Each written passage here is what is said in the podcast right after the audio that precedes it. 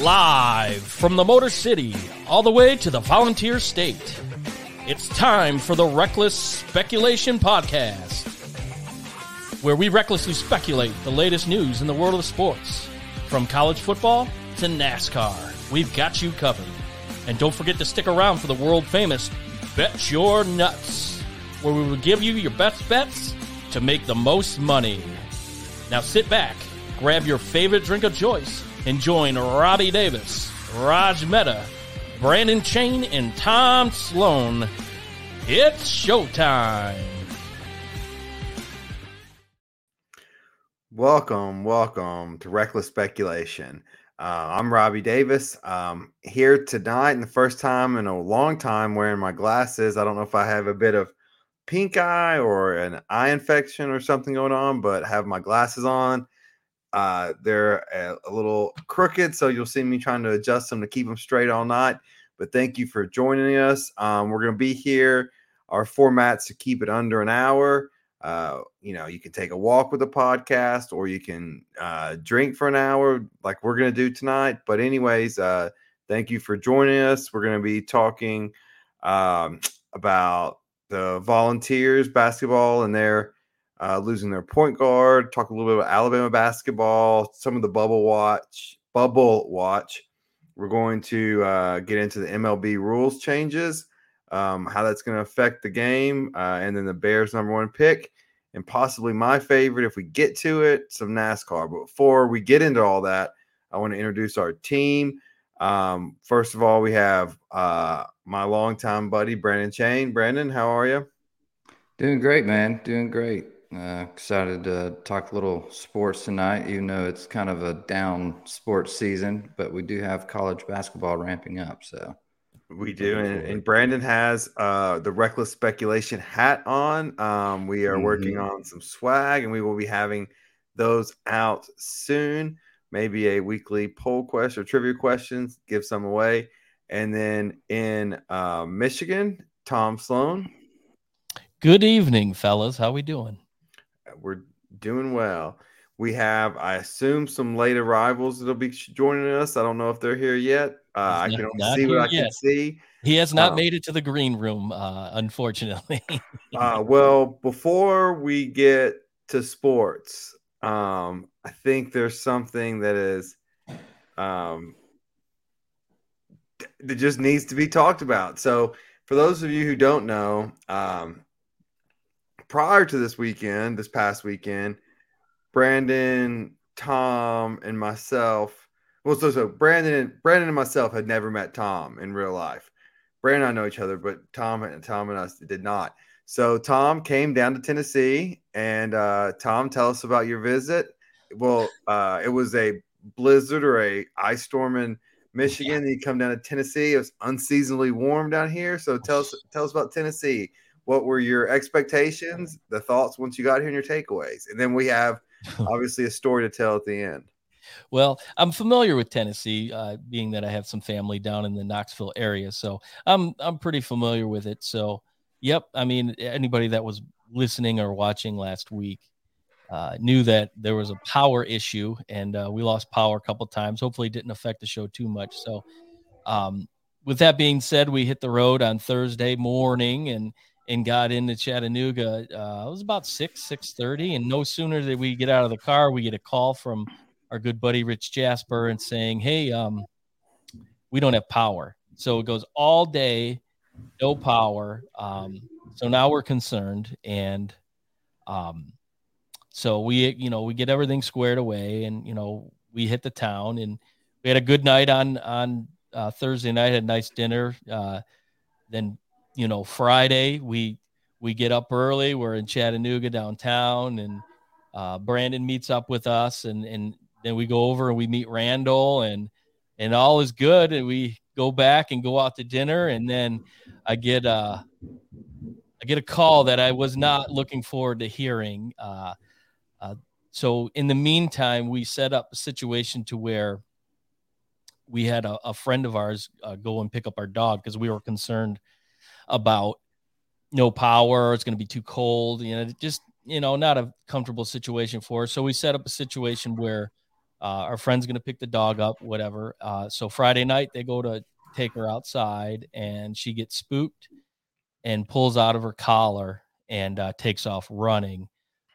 So they wait about an hour and a half before they call because they were trying to, see if they could get her, but unfortunately they couldn't. So he makes the call, and so we're sitting at dinner, and I see who's calling, and I'm like, they have a pretty big dog themselves. So we thought that maybe there was an incident where they got into a fight. Well, that wasn't the case.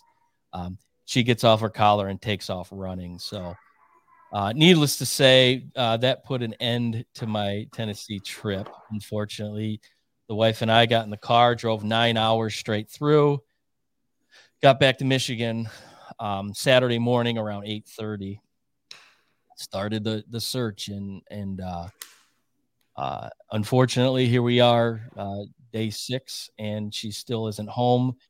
The encouraging factor here is that she's been spotted several times. She has not gone too far away from where she took off from. So we have an individual from this area that is working with us. They're called the South Lyon Murphy Dog Recovery Group. They're amazing people, and they basically volunteer their time and efforts to go out and try to recover dogs. And they do this all on a donation base. They don't charge, but obviously this is going to be a donation. So she's on the scene, and we're very thankful. And she has a list of rules that we're not allowed to break, and they're pretty strict. So it's tough. And one of the rules is we're not allowed to go out looking for her. And that for the wife and I, that's probably the toughest thing to deal with, her being out there, not being able to, go and look for her. So we're trusting the process, and, hopefully within the next day or two, we can recover her.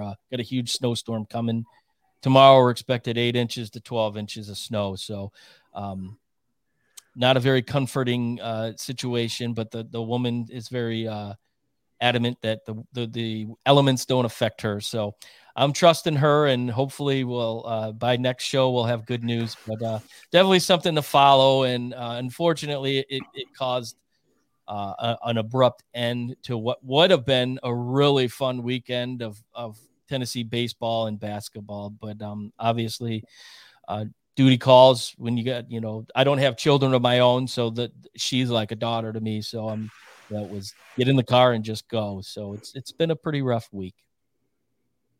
Yeah. It's always tough to have a dog missing like that. Do y'all remember the movie with Mel Gibson when his daughter gets kidnapped or his son gets kidnapped, and they're like, don't pay the ransom. Then he goes off on his own and tries to ransom. There we go. That's what a obvious title to that movie. Yeah. I want to say, I'm not gonna say if it's good or not, because I remember it kind of. I don't remember. It's probably not that good, but anyways. Raj, welcome. Only 11 minutes late tonight, so. Hey, this one was actually fairly justifiable. I don't know what it is about people driving in the rain, especially being from California, they're worse, but people in Tennessee, it just washes away their brains. And with full-blown non-physical road rage, I lost my mind. So that's why I'm late.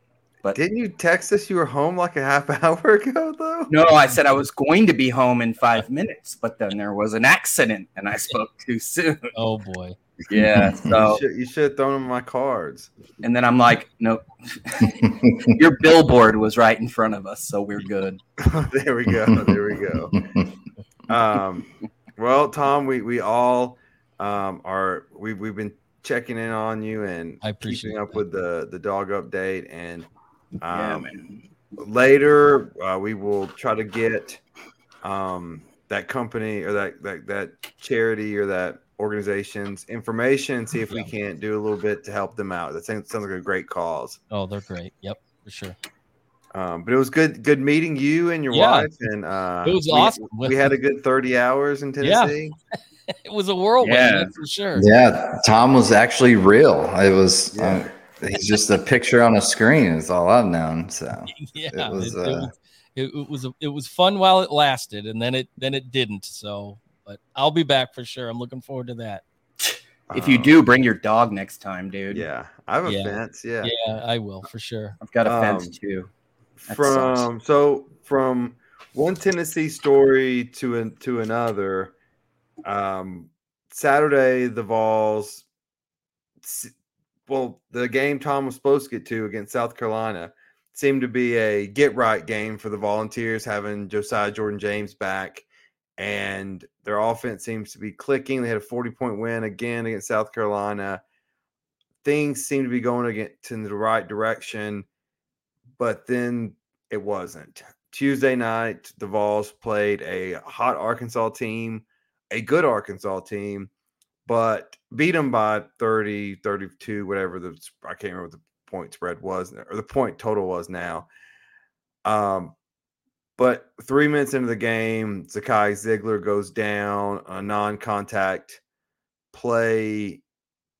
Those of us, well, everyone watching us tonight knows what that means in sports. It's usually an ACL. It has been confirmed to be an ACL, which means Ziegler, the Vols' really only true point guard, is now done for the season, probably missed early next season. Is Tennessee basketball cursed? I don't know, but, man, it sure hurts. Raj, you're as big as a college basketball fan as I am. You sometimes get forced to watch more Vols action than you do. What does this do to the expectations for the Volunteers without a true point guard and really the best offensive player now is going to have to play point guard? I mean, what do you think happens?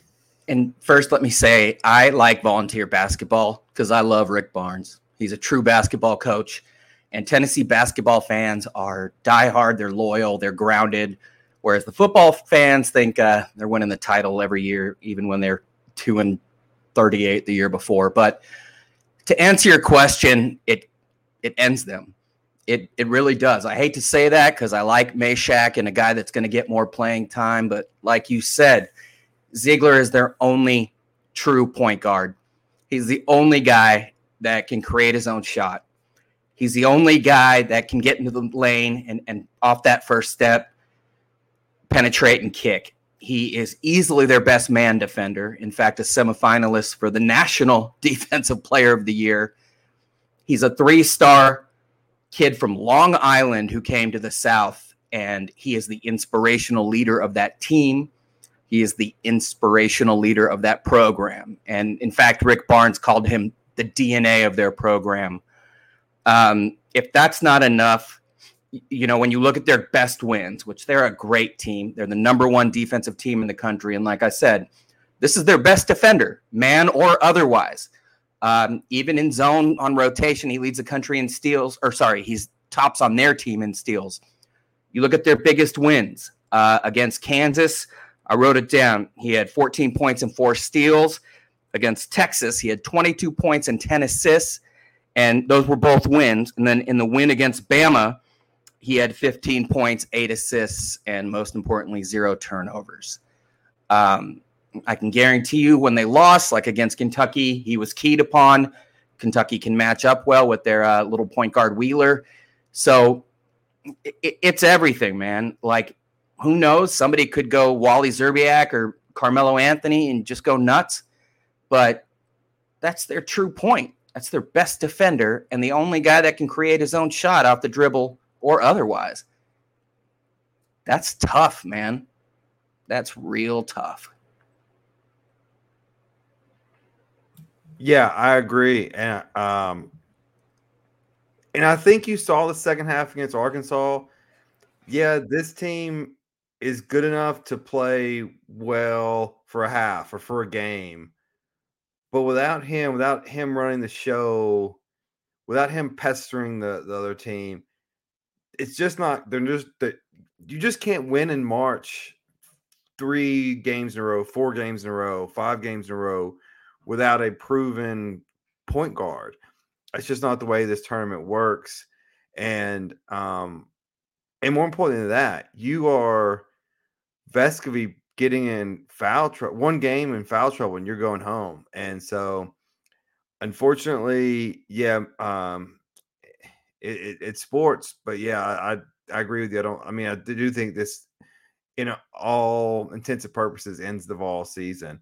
Now they may, if I'm them, I'll play B.J. Edwards as much as I can at Auburn, see what you got. But it's just, it is what it is. It's another great regular season and probably an early tournament exit. But this is one that it's idiotic to blame it on Barnes, but this is not one you can do. Moving from one injury situation, I just want to keep going back to this Alabama situation. There was now the pat down entry to the game, wherever, they introduced Brandon Miller and they did a pat down, like a frisk in the entry line, like just kind of mocking this whole situation. And I guess the question is there just no adults in the Alabama basketball program or athletic department? Raj, I'll throw it back to you. Just kind of get your take on it before we get to the legal aspects. What do you think about just the adults in the room? I mean, it's pretty clear that Alabama's taken on a win at all costs, reputation be damned perspective. I read that Alabama called this, quote, a group decision to allow Brandon Miller to play those two games, since it came out only in court testimony that he was not only on the scene, but came back to the scene and provided the weapon that was used to kill young 23-year-old mother Jamia Miller. I questioned University President Stuart Bell. This isn't a group decision, man. Like, this is your decision, and we've heard nothing from him. In fact, in reference to your pat down, what you just referenced and referred to, rather, Nate Oates is the only voice we've heard. The head basketball coach is running PR. In general, that's a horrible situation. Under these circumstances, it's absolutely nightmarish. And you see what happened. The first time he came out and he said, wrong place, wrong time. Horrible thing to say, backtrack, same day. Then when this TSA pat-down pregame happened, routine, they'd done it once before, but come on, man. They all should know better. Oates, again, said, my bad. This isn't a my bad situation. This is just, basically, I don't want to use that analogy, but the guy who should be making decisions and being the voice of the program and of the university hasn't said a word. So how can we not think that Alabama's selling their soul to win games? Quick. Jane, what do you think about kind of what this looks like for just the Alabama athletic department? And like what Raj said, like, where's the university president or chancellor on this? Like, your star player brought a murder weapon, allegedly, to a teammate who allegedly or is charged with murder, and not even a half suspension. Yeah, like I said before, it's unbelievable, this situation. Like, how can he not be charged with anything at this point? Cover-ups have been going on in sports for decades now. This whole new last 5-10 years with social media is exposed a lot, and everyone's under a camera at all times. And, word gets around. And it just seems like just another day at Alabama almost. Like, I'm not accusing them of any past cover-ups that they could have or, possibly have done. But this one's in the public eye, and it's like in our face. Like, we don't really care. Like, we're going to just move forward. Like Raj said, they're selling their soul, and you know, trying to win whatever they can and get the best out of this kid. And it's just unfortunate that the team has to go through this and the whole situation. So I don't know. I don't know what else to say. I mean, something's got to be done. Yeah.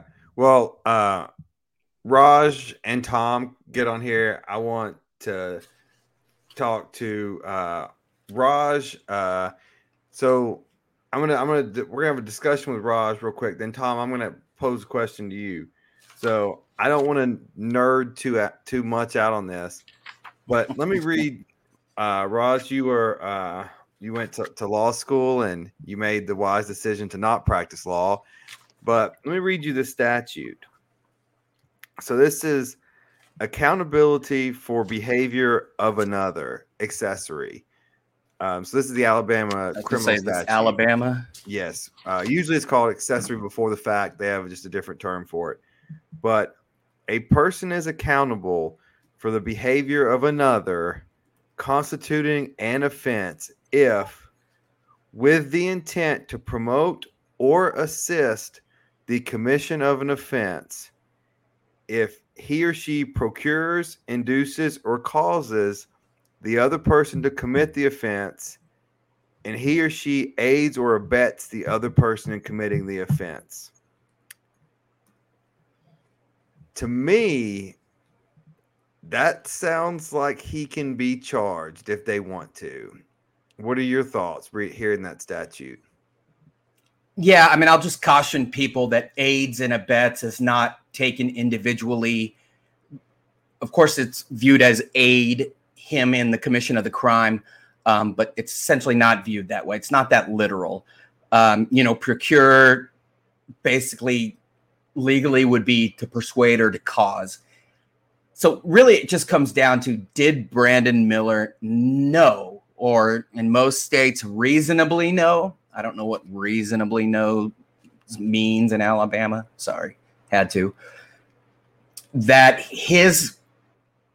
It's not even the fact that he went back, because that's essentially what Alabama is saying, right? Like and so is Brandon Miller. I didn't know, I just went back because my buddy asked me to go back to that scene. I thought, and he can just say, I thought he needed me to pick him up or something like that. So, because this was done over phone, not via text, I believe, unless the text specifically said that he wanted, his piece, his gun, his whatever, and that's why he went back. But unless you can prove that Brandon Miller knew he wanted his gun and that's why he was going back, you can't prove anything. You can't establish anything, and they're just going to play dumb. And the law is pretty clear. And knowing that is essentially his intent, meaning that he doesn't have to know that dude was going to kill somebody or shoot a gun or maybe shoot a gun. But, he has to be aware that I am going back for the specific purpose of giving him this gun. And he already claimed that he didn't even know it was in there. So until something more is made, there's really nothing that can be done legally, and everyone's just playing dumb. And while that could be the case legally, as you know, it's just so hard to prove, and proves the further point. Why doesn't the university president just come out and say that he didn't know? Done. Like, am I wrong here? I mean, I know that logically speaking, we all know that under the statute, his behavior, meaning Brandon Miller's, could satisfy that and create a, quote, cause of action. But as a defense attorney, what do you say? Well, so as you know, there's a big difference between being charged with a crime and convicted of a crime. And so I think there's enough to so. And this is, Tom, let me bring you on, because I'm going to throw a hypothetical to you. I'm going to answer Roger's question and throw a hypothetical to you. You're the Pistons. You're sitting here with the third pick in the NBA draft, third or fourth, wherever you think Brandon Miller is going to go. So if I am the Tuscaloosa, whatever county that's in, or what, if I'm the Tuscaloosa PD or district attorney and I want a conviction, or if I want a guilty plea, I should say, then I'm charging Brandon Miller also to get the guy to either roll on him or plead, and you don't want any kind of trial testimony. And so that's kind of where I'm at. So knowing that there's no statute, or essentially an infinite statute of limitations on murder or murder charges, if you're the Pistons, look, he's an outstanding talent.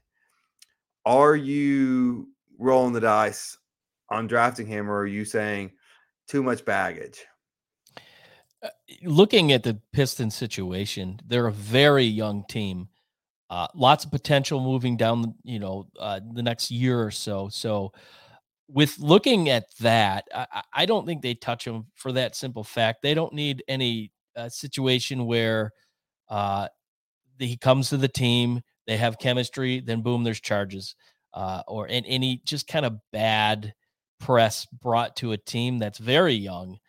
Sometimes that's going to affect how teams gel and how teams perform. And I don't think Troy Weaver looks at this as something that he wants to bring into a locker room that, let's face it, I think the oldest guy they have on that team is like 27 or 28. So knowing what they have right now, lots of young talent that could potentially go on a nice run in the next 3 years, we'll say.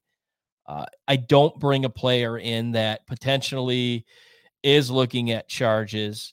And then also you look at it this way, the way he's kind of handled himself after being put in the spotlight with the pat down during the announcement. I think that's a character flaw. And that's a big problem that a general manager will look at and say, does this guy really take life serious? If he's kind of making jokes about the situation here. So for that reason, and then the fact that bad press, I don't see any situation where he comes to Detroit, because it could be something that could disrupt flow, especially with a team filled with a roster of young guys that have been in the league for 2 to 3 years. Yeah, and I've taken plenty of depositions of people that, whether it be, hey, I fell asleep at the wheel, or I thought it was a green light or whatever, and that have either done something that later, whether it was a death on the scene or person went to the hospital and died later, and they're devastated. They really are. It really bothers them, and you can tell when you talk to them and when you depose them and those kind of things. I just don't see any of that with anybody with this Alabama program, and I'm just like, a young lady, a young mother lost her life. A child is going to grow up without a mother, and no one seems to care, and that's just disturbing. But we'll move on. We could talk about this. It's just tragic, and I just can't let it slip my head. It's there with me. But if you've enjoyed the show, we're almost at the halfway point. If you could take a little bit of time and scroll down and give us a thumbs up, subscribe to the podcast. If you want to comment on things we do well, we don't do well, things we can improve on, we're always willing to listen. We appreciate everyone's feedback. So thank you for that. So it is officially March on Wednesday. I guess yesterday was March the 1st. And so it's bubble time, guys. The NCAA tournament is around the corner. I think Selection Sunday is next Sunday. And we will be having a special show during the Selection Sunday. We will be breaking it down. We have some bubble teams. I think Raj's Trojan they may still be on the bubble. And then we have Michigan, who is currently the first four out. And then Ohio State is oddly ranked high in Ken Palm, but I think they are out. Tennessee safely in. But so as the only team that, or as the team that is right there on the bubble, the closest, Tom, let's talk about your Michigan Wolverines. Well, yeah, I mean, it's been a roller coaster season this year, we'll say. Very inconsistent, led by Hunter Dickinson, who probably did himself a disservice by not going pro 2 years ago. And so I don't see him going anywhere more than Europe, which, you know, he'll probably make a lot of money there. But so there are the first four out, basically, on a lot of people's bubble list. They lose a heartbreaker tonight in double overtime down in Champaign against what my wife calls the Fighting Illini, would be the Fighting Illini. 91-87, crazy second half. They're down by 12. They fight to a lead late in the second half, and then they end up squandering it. So at this point, with this loss tonight, I think that pretty much solidifies their out, unless they make some noise in the Big Ten tournament, which it's possible. The Big Ten's really down this year. Obviously, it's the SEC of basketball. Around here, we like to consider that, and they just haven't lived up to the conference hasn't lived up to its name much this year. So if they can find a way to make some noise in this tournament, little cut, love you, babe. I think they can get in, and I think the only way they get in is if they get to the finals, or win it outright. But other than that, I don't see them getting in, and this loss pretty much solidifies it for them. Unfortunately, I think they were down and out a couple times this year, and they fought back, and today's loss is probably the nail in the coffin for them. Hey, Christina just gets wife of the year. She's probably the only wife watching our show right now. She needs a good distraction too. Yeah. So thank you for watching. So, Roz, USC, it's projected to be a 10 seed at the moment. They have Arizona at home. That's a win and you're in, you're good. But then a dangerous Arizona State team coming out back after that, which that could, if USC loses to Arizona, the winner of that game, USC, Arizona State, that could be the team going. Yeah, man. By the way, my bet your nuts would have been Arizona State plus 11.5 at UCLA.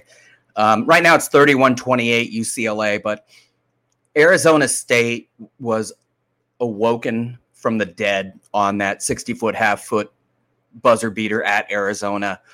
SC did beat ASU at ASU, and they beat them handily. It's kind of funny. They were actually up like 24 very late, and Arizona State scored like 13 or 14 points with under 2 minutes left. And I said at the time, like, if this matters, all the people in the world are going to see are that score. And the game wasn't even that close. They were killing them. But that doesn't matter. Now what matters is ASU. And, yeah, if it comes down to that, it's one game. And anything can happen, especially with 18-year-olds. For USC, if they beat Arizona tonight, I think they're solidly in. Ken Palm 32, they are one of the best, like Tennessee, defensive teams in the country, whether it be when it comes to the metrics and statistically and defensive efficiency and blah, blah, blah. They could be better at perimeter defense, but inside the three-point line, I think they were number 2 in the country at defensive efficiency.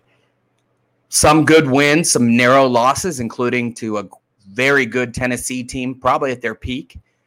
You were there in the Bahamas, but, you know, moral victories don't get you in. So I would hope they can win tonight. It's a bad matchup with a very tall, experienced Arizona team, and if they do, I think they're in. Otherwise, they have to beat ASU and probably get 1 or 2 in the Pac-12 tourney, lose both, and you got to make the finals. And that's just the reality.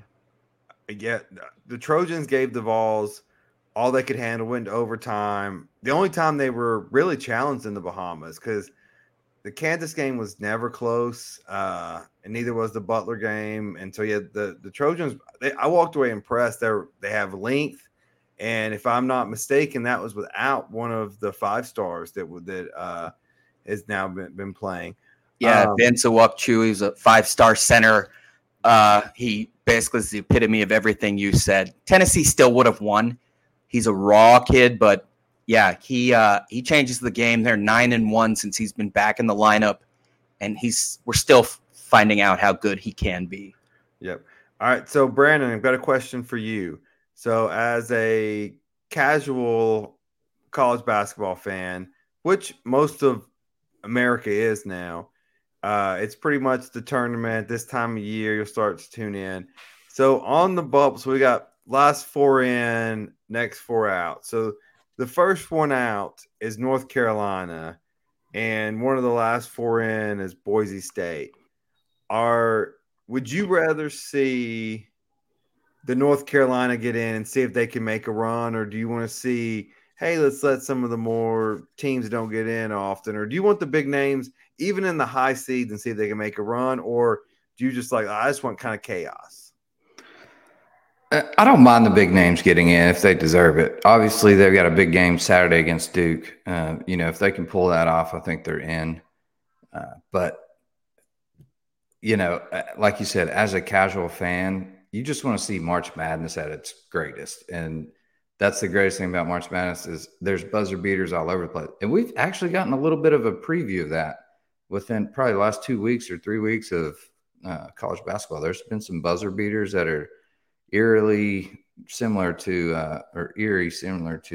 March Madness. So looking forward to that. I always love March Madness. If you ever get a chance to go to Vegas and do March Madness, it's one of the best times in Vegas. So for all you fans out there, that's a great time. But I just like seeing good basketball. I like seeing buzzer beaters. I like betting on the games. I like just watching, these kids compete, all the heart, and no one ever gives up. I mean, 15 seconds left on the clock, down by 10, and somehow they come back and win. Like those are the games that you want to see. So always look forward to March Madness. I will definitely be watching closely, especially now I've started tuning in. So looking forward to it. It is. It's my favorite time of the year, the tournament. Even though I have heartbreak after heartbreak after heartbreak, but such is life. I'm looking forward to that. And then one thing that we're going to shift now to, we're not talked about our March Madness special, but I'm going to shift to kind of what's going on behind the scenes that I find very interesting and exciting, and probably the first time in at least the last decade, maybe longer, that I've been excited about baseball. The new rule changes, the pitch clock, the hitters having to be set, I think it's 8 seconds beforehand, the no more shifting.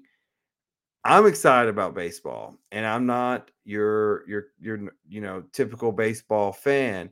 So I'm going to turn over to Raj first. You talk about it, then Raj, when you're finished, shifts over to Tom, who y'all are two biggest baseball fans. Tell us what you guys think about the new rules. Are you excited? Do you want it to be more freedom? I know going to minor league games here, the Lookouts, I love the pitch clock. Love it. Yeah, I'll let Tom tackle more of the pitch clock. As a Dodger fan, the shift has been a huge issue with a lot of left-handed hitters. This Freddie Freeman now, oddly enough, though, Freddie Freeman, for you Braves fans also, is such an amazing left-handed hitter that he's not top 10, I believe, in hitters affected by the switch. Like, it doesn't matter to him. But as a Dodger fan, what I was referencing was a guy, Corey Seager, who statistically still hit 275 over the last 3 years, but has had the most amount of hits taken from him due to the shift at 58 over that time. In 2013, 4% of plate appearances saw the switch. Last year, it was 31.4%, a record high. MLB talks about the game and how kids and people need to identify with it. And, you know, just as a purist watching the game and growing up and playing RBI, and even I'm old as hell, so Nintendo baseball, could you imagine pressing the shift button or, you know, pulling a ball as a lefty and a second baseman moves into right field and gets you out? Like, that would suck. And I'd put in Tecmo Bowl, dude. Like, it's just, it's not baseball. And when they're trying to be more fan-friendly, it's not a coincidence the same year as the pitch clock rule, the shift rule comes into play. I mean, batting averages across the league went from like 250 to 240, 243 in the last like X amount of years. And people think, it's not that much. It's actually a ton when you think about all the guys in the league. And basically, you know, it translates to an unwatchable game. And, you know, pitchers are affected as well. You think about that. Like guys like, I think Johnny Cueto, Logan Webb were the two pitchers that were most, basically that benefited the most from the switch. Think about those teams that paid them millions of dollars, like San Francisco for both of them, ironically enough. And I won't shed any tears, but it's just crazy how much is affected by like a glitch in the game, if for lack of a better expression. And I'm glad it's gone. Yeah, I mean, it's one of those situations where, you know, baseball has kind of slipped away. It's not America's pastime like it used to be many years ago. But I'm not really sure how these rule changes are going to really help the game. Obviously, with the shift being taken away, it's going to provide more offense, and obviously that's what MLB wants, more offense, because that's what people want. Offense, you know, scoring brings in more, you know, viewership, which has been down, and sales at the gates have been down. So this is definitely a way to bring in the non-baseball fan. And like Robbie said, he's excited for baseball, and he's not a baseball fan. So interesting enough that the rule changes might just bring in the you know, casual, hey, it's a nice summer night, let's go to the ball game type of person. So, and as far as the pitch clock goes, it's going to be interesting because there's already been some issues in the spring training where the batter's been called out because, yep, he didn't,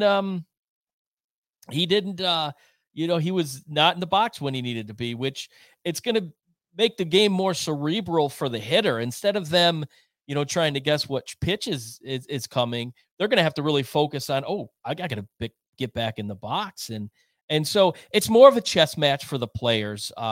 Is it going to affect gameplay? I think it will. I think you're going to see some sloppiness early on.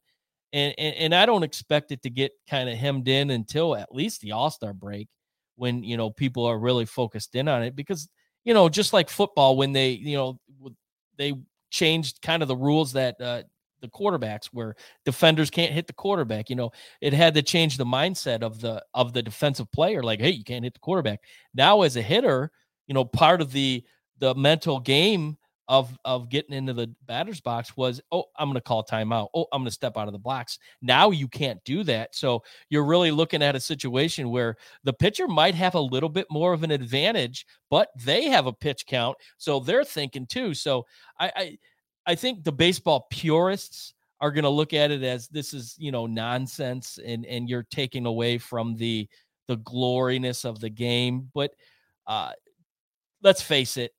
Sports are driven by viewership, by tickets purchased.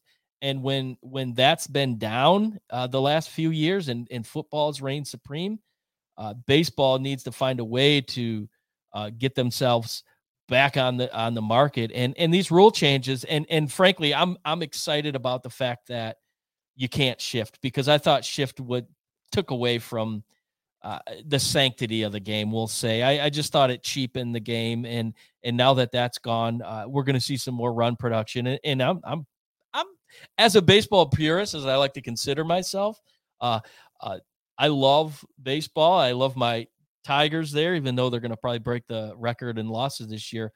I love it. I'm looking forward to what that's going to do for baseball this year. So, yeah, I agree. And I think it's going to help speed up the game, and it's going to help make things more exciting. It's no longer going to be home run or bust or home run or strikeout. It's going to be, hey, there's a gap in here, or the first baseman's playing here, and then the second baseman, they got to play for the steal or double play. There's going to be a gap instead of there being three infielders on one side.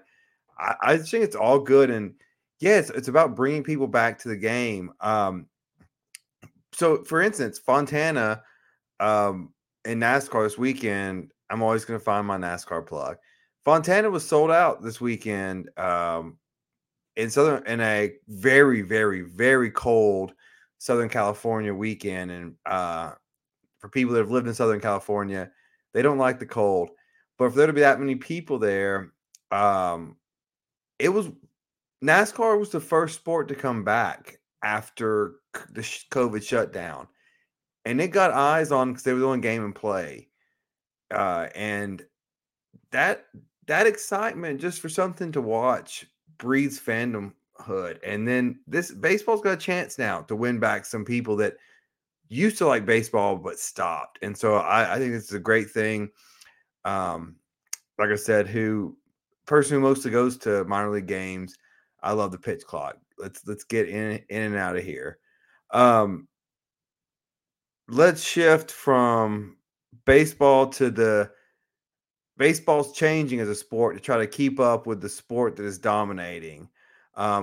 Already on the radio, you're still talk about Aaron Rodgers, what he's going to do, what the Jets going to do.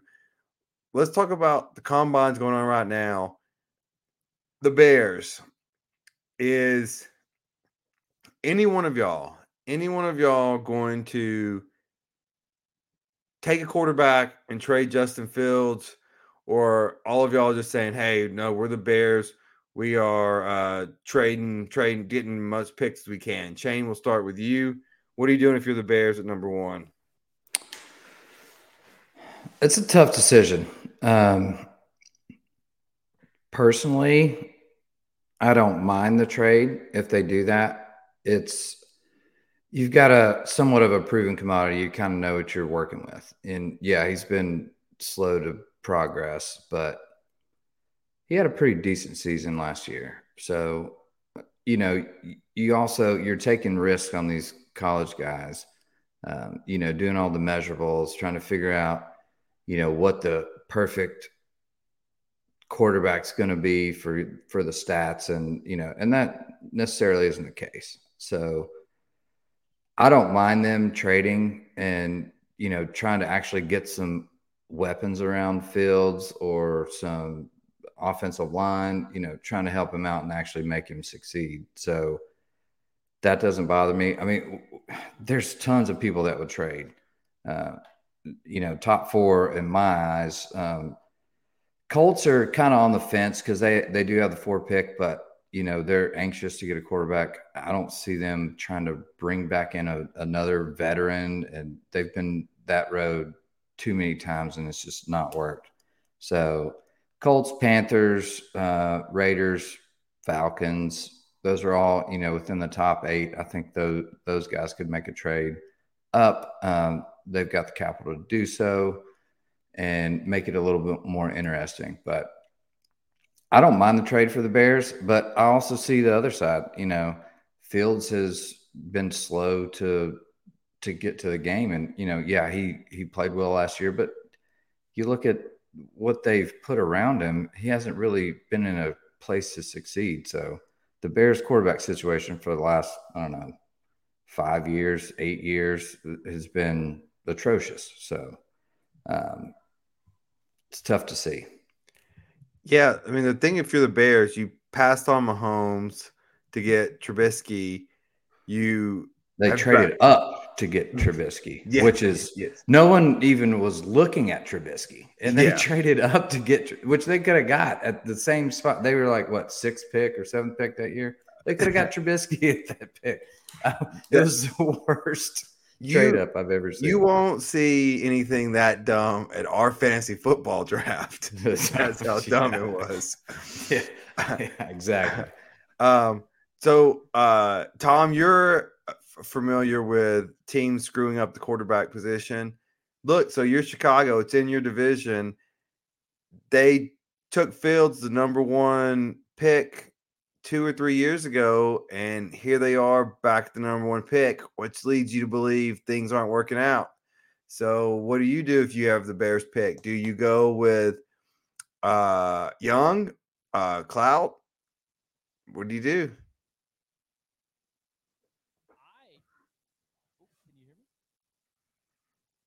Raj, we'll hit you the same question. I mean, dude, to me, it's not even a question. Justin Fields had 17 TDs and 11 picks.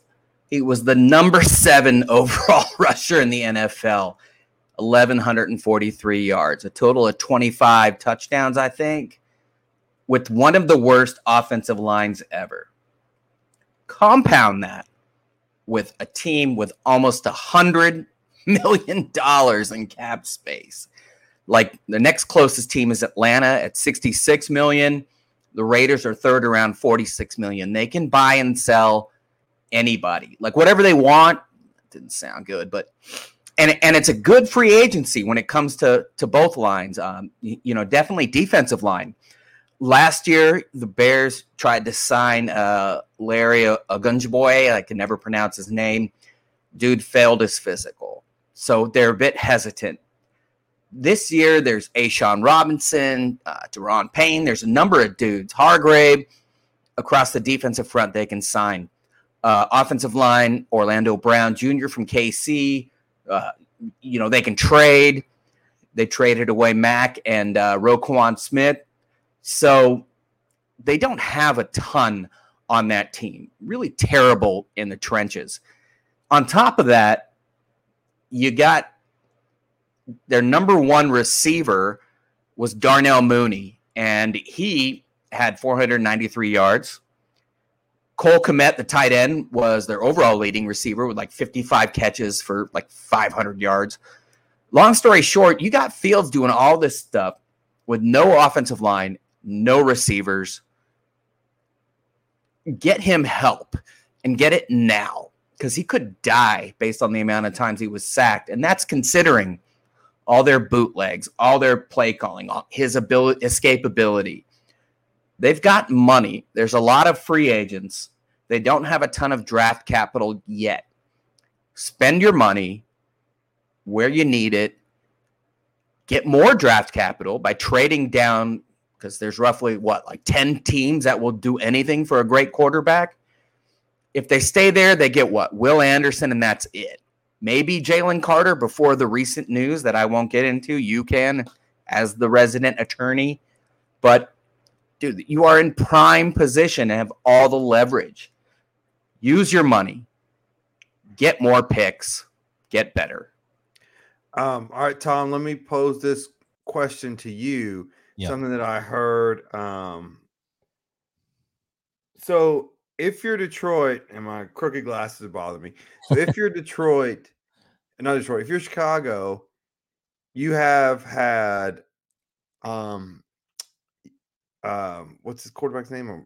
Justin Fields. You've had Fields for 3 years. His rookie clock is now coming to an end. You're about to have to pay him or get rid of him.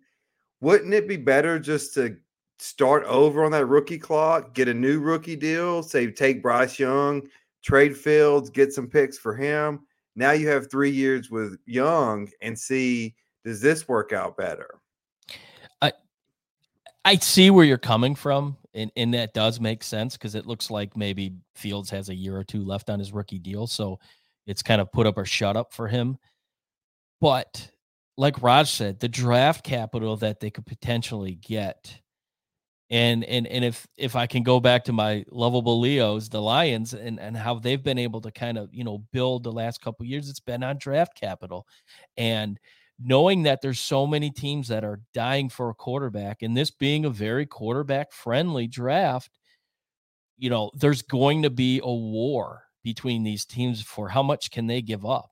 And Chicago's just going to sit back and wait for the best offer, and they're going to get a good offer because people want Bryce Young, people want C.J. Stroud, and for some reason, people want Will Levis. So it's like, yeah, there's a potential for them to get the next quarterback just in case. But I think as a Chicago Bear looking at it as a fan, they don't want to sit back and rely on, you know, another quarterback coming in and the what if. They got some good production out of Justin Fields this year. So I think as a fan, that's something to build off. And now they just have to build around them. And there's good defensive players that they can go and get. And Chicago's, you know, well known for their defense. So if they get back to brass taxes and their bread and butter, that's something that they can do with picking up some draft capital, moving down, and then building later in rounds like the Lions did. So I definitely feel like that is a situation where they're going to wait to the last minute to get the best deal, and they have the leverage. And if they don't get the right deal, then they bring in and get the right player. Which, you know, is it a quarterback? We'll see. Is it Jalen Carter? Who knows what the future with him looks like? But I see the Bears trading down and getting a lot of draft capital. So, you know, that's probably what they'll end up doing. All right, boys, good conversation. It's time for it. Tom, roll it. It's time for Bet Your Nuts. Brought to you by River City Media.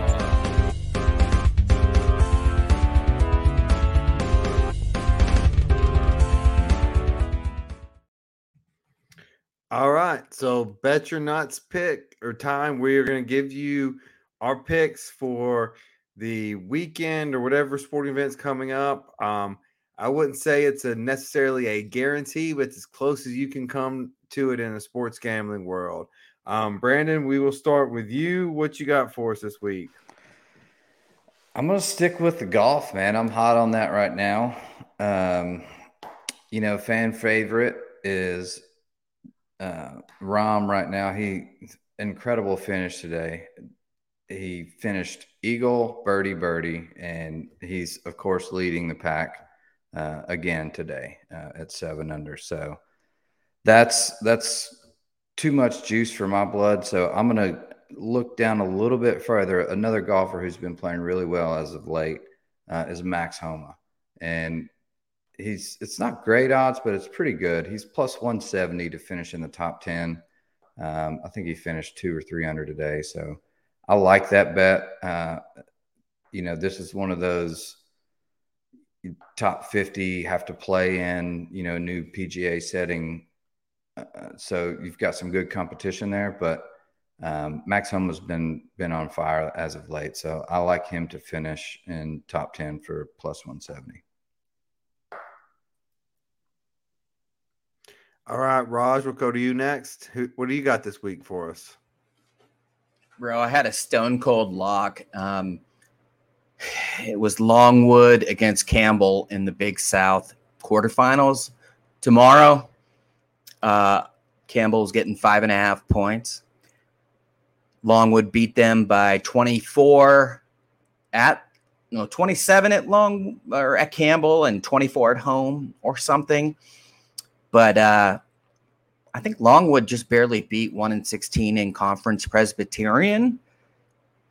So I guess Longwood has a big injury. Obviously, I didn't prepare much for this segment, so I don't know why Longwood's only a 5.5-point favorite against a crappy Campbell team, but that's my bet your nuts. Not my nuts. Maybe my neutered dog's nuts, but that's what I'm going with. And that, boys and girls, is what you call reckless speculation. Tom, what do you got for us? This week I'm going to go to Sin City where NASCAR is heading, and I'm looking at the last 10 races. This is my brain work. This is my philosophy. I always look back the last 10 races. And who's been successful in the last 10 races? Well, no, none other than Joey Logano has 3 victories in the last 10 races in Las Vegas.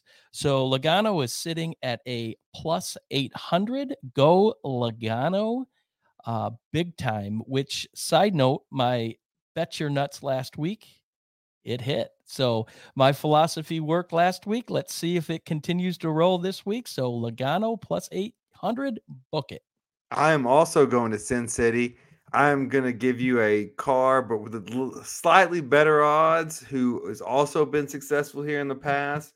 And that's the thing with NASCAR. Look at what cars, owners, drivers have been successful because they're good on these size tracks. I am going Truex Jr., number 19, and he is going off at 12-1. I think he won in the Coliseum and has shown okay. I think he brings it back to the green flag, the checkered flag, I should say, on in Vegas. So I like Truex Jr. Got Kyle Busch last weekend, and then also got the Xfinity driver. So feeling good on NASCAR bets this season so far. With that, so we are at 1 hour and 1 minute. So we're gonna get us out of here. I will start with my final thoughts, and then I'll let you guys wrap up.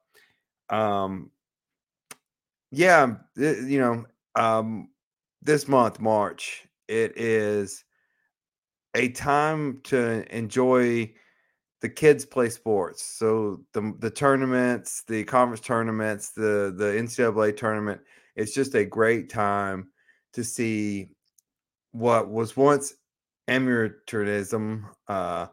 Now it's a little bit, semi-pro, but it's good to just for the love of the game and see the fans and see everything. I just love this time of the year, and then rolls over to the Masters coming up quickly. So as much as we all love football season, there's a lot to enjoy in the spring. It's getting warm in Tennessee. So I'm just looking forward to this time of the year and what it comes to bring. And good meeting Tom over the weekend. Good to make new friendships, and his wife Christina, and also hope you guys find the dog.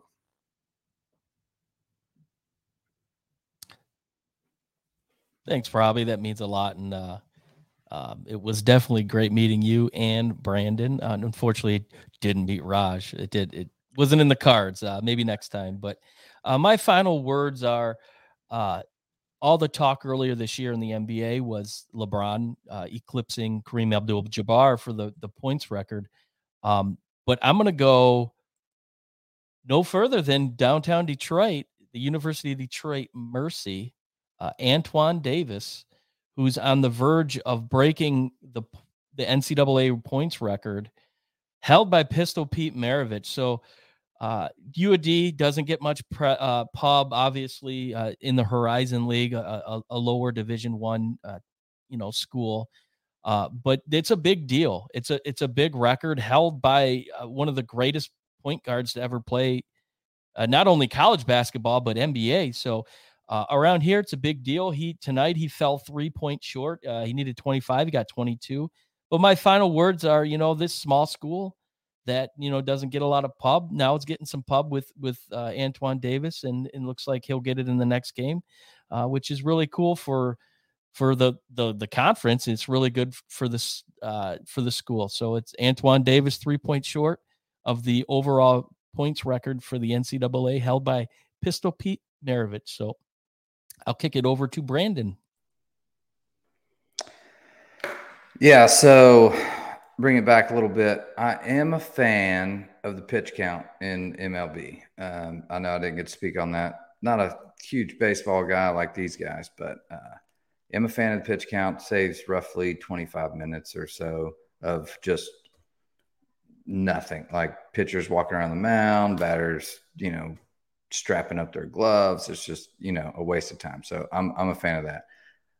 I am not a fan of the switch change. Like I did like the switch rule. Like it forces a hitter to, change his style a little bit and actually, show a little bit more athleticism, in my opinion. Now I get the purists love, the old rules where you know, go back, you can't switch. Get that. Anyway, I'll get off the soapbox. That and looking forward to March Madness. This is when I tune in to basketball, college basketball, kind of like playoffs in MLB and, you know, World Series. So big time, big things ahead. And as Robbie mentioned, you know, we got the players coming up next week, and then the Masters is not too far around the corner. So looking forward to some golf.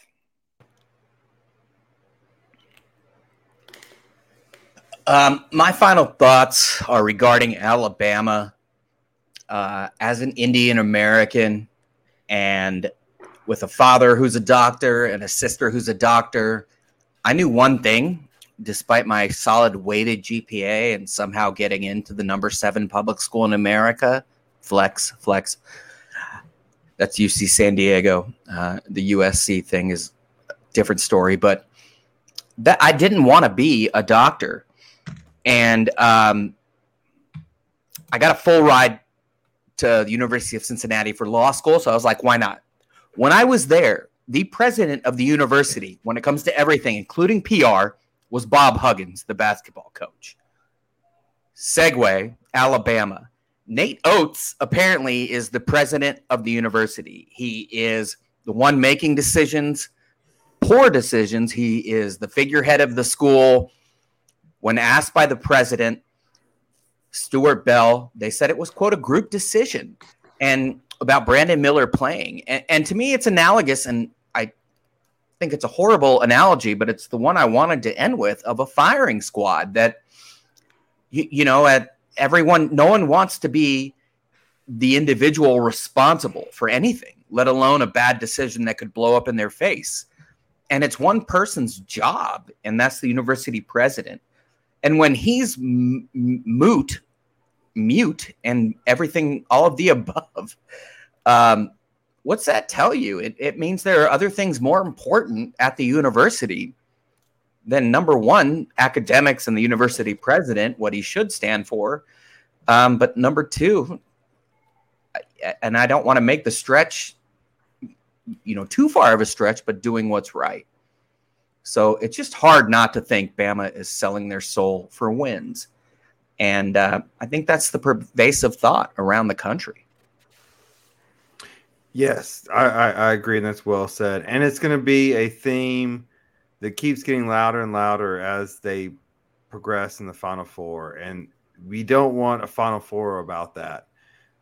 Side note, before we go off, what is that whiteboard behind you? What all kind of thoughts do you have on that thing?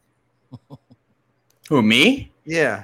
Oh, when you leave the legal field and you get into medical sales, if you don't write something down immediately, this side is what Stephanie tells me. Yeah. Like I have to do, because if I don't write it down, it's dunzo. Game over. So it's everything that I need to do. Otherwise, I get really in trouble. That's quite a system and quite a unstable writing pattern you have there. Oh, story of my life, dude. You want to get a better shot. You know what's even worse is I actually have two others in my office that you'll see. Shit. 1 and 2. Hey, I'm a big whiteboard fan. Yeah. I have a couple of my this office. It's just for my brain. And one more question before we get off. Where do you keep your clock? Clock in his pocket. I told you I'm on IST, which for our listeners is Indian Standard Time, which is an hour and a half after whatever you are told to be there or be at. That's IST. So, oh boy, whenever the squeaky wheel gets grease, an hour and a half later. All right. Well, everyone, thank you for listening. It's been great as always. We'll be back this time next week and Sunday after that. So tune in next week. We will have some heartbreak at the conference tournament, early conference tournament games, some previews at the end. Are we doing a selection show or something like that? Yes. Dude, I don't know. I've told you. I haven't looked at my clock. We are also debating a intro to Google Docs for Raj. Yeah. We'll keep you posted, Raj. Yeah, I'll send you a YouTube training video on Google Docs. What is this Google you speak of? You said docs. Hey, my family was all doctors, but I am not a docs. What is docs? Oh, all right. Thanks, everyone. Cultural appropriation. See you next week, everyone. See you guys. Thanks for listening to River City Media's own Reckless Speculation.